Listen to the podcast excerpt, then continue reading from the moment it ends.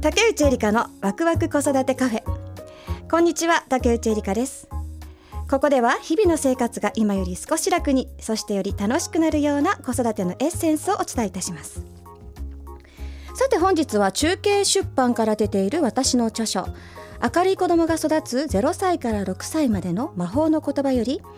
うちの子は何で言うことを聞いてくれないのと毎日感じているお母さんへ聞き分けのいい子を育てるイエスフォーというテーマでお伝えいたします。えー、聞き分けがいい子がいるかって言ったらもしかしたらほとんどのお母さんがそんな子いるの？なんて思うかもしれませんがお母さんがよく「何とかして片付けなさい。ご飯できたわよ」なんて言った時に「はいわかりました」なんて素直に受け入れる子供ってあまり見かけませんよね。えー、何とかしてってお願いしてもほとんどの子が「後でね」とか「ちょっと待って」「なんで」ひどい時には「やだ」なんて言ったりしますね。そんなことやれるとどうしてそういう言い方するのなんてこっちもムキになってしまったりするんですがそんな子供が「分かったいいよ」なんて聞いてくれたら最高ですね。えー完璧にはできないけれども「いいよ」と言いやすくなるようなこちら側母親からの言葉がけというのがあるんですね今日はそのポイントを簡単にお伝えしたいと思いますまず、うん、子供が聞き分けが悪いなとかもういつもこういうふうに言って困るのよなんていう感じる場面を今回3つちょっと想像してみてください。まず1個目、えー買い物に行った時スーパーに行くと子供って目にしたもの何でも欲しがりますよね。お肉売り場に行けばウインナーが欲しいって言いますし飲み物売り場に行けばジュースが欲しいって言います。一番通りたくないのがお菓子売り場ですね。そんな時にお菓子買ってって言われるともうまたダメって言ったでしょなんて言い合ってませんか？あとですね次の場面。公園に行って遊んでる時とかあと保育園や幼稚園に迎えに行った時。帰りに「さあ帰るわよ」って言ったら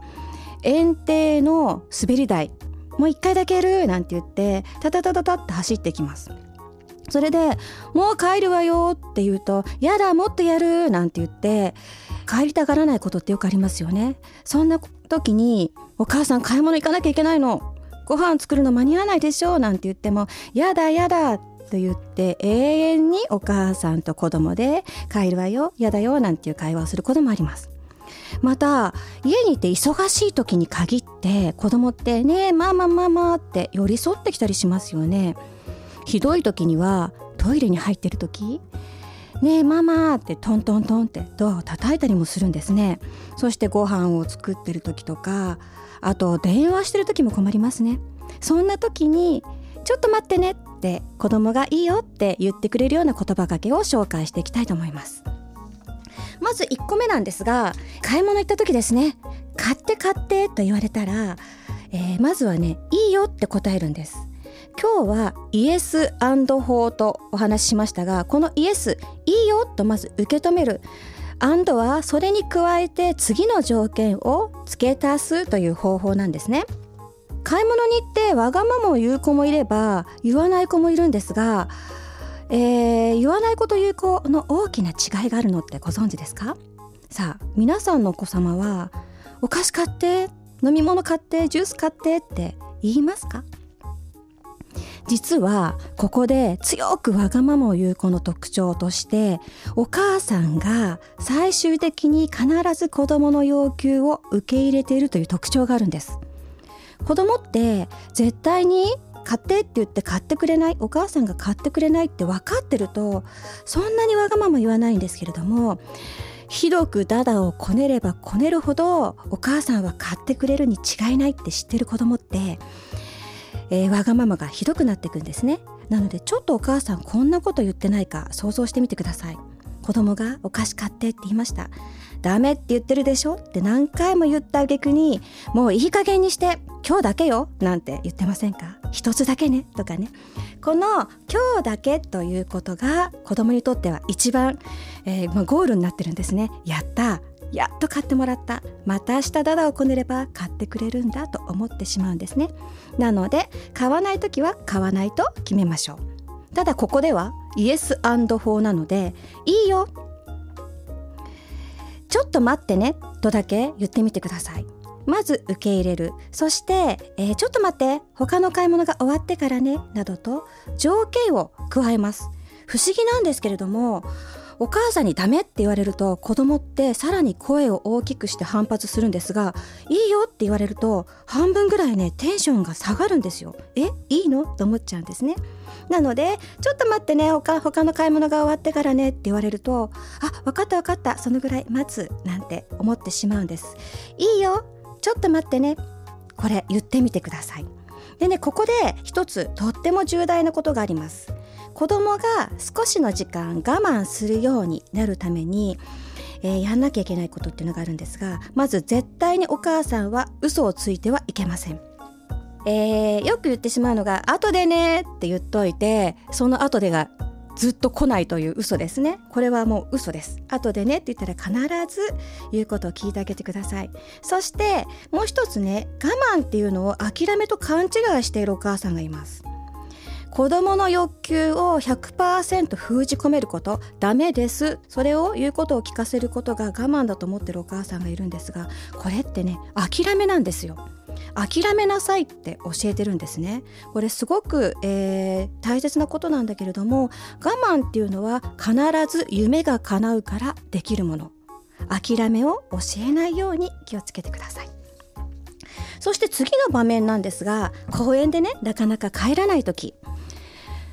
うん滑り台なんか子供が滑ってたとします。その時に「さあそろそろ帰るわよ」なんて声をかけると「まだ遊ぶ？もう一回」なんて必ず言うんですよね。そして「ダメよもう帰らなきゃ。もう一回」なんていう会話が永遠と続いたりするんですね。こういう時にまたイエスフォーです。いいよ。5回ね。と具体的に回数を加えてください。えー、1回でも待てないのに5回なんてとんでもないわなんて思うお母さんいるかもしれないんですが帰る帰らないで10分も20分も揉めてるぐらいだったら滑り台5回滑ることなんて本当に数分で終わっちゃうんですね。でもこれも、えー、不思議なんですが子供ってダメよって言われると徹底して抵抗してくるんですけどいいよ5回ねって言われるとえいいの？分かった5回5回滑るなんて言ってはしゃいで張り切って5回滑るんですね。そして5回滑った後にもう行こうなんて言ったりするんです。え本当？と思うかもしれませんが試してみてください。ここで重要なのは5回っていう回数なんですね。これもねやってみてほしいんですけど「いいよあと1回ね」って言うとね「えー、1回だけじゃ嫌だ」って言ってくるんですよ。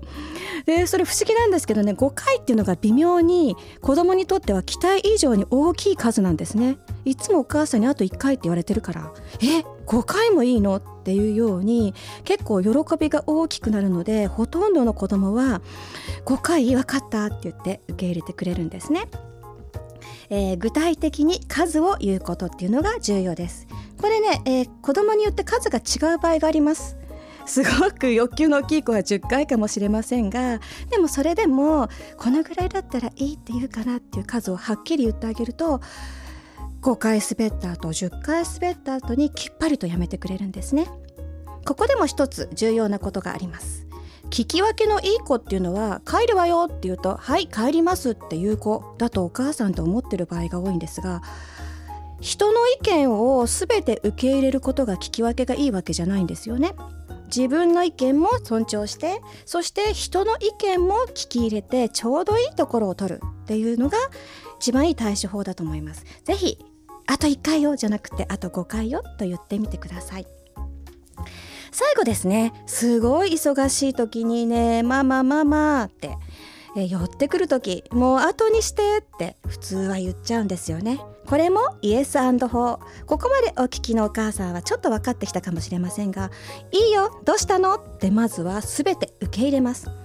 でも今トイレ入ってる今電話している困るわっていう時にあと5分待ってねって言うんですね。今度は時間です。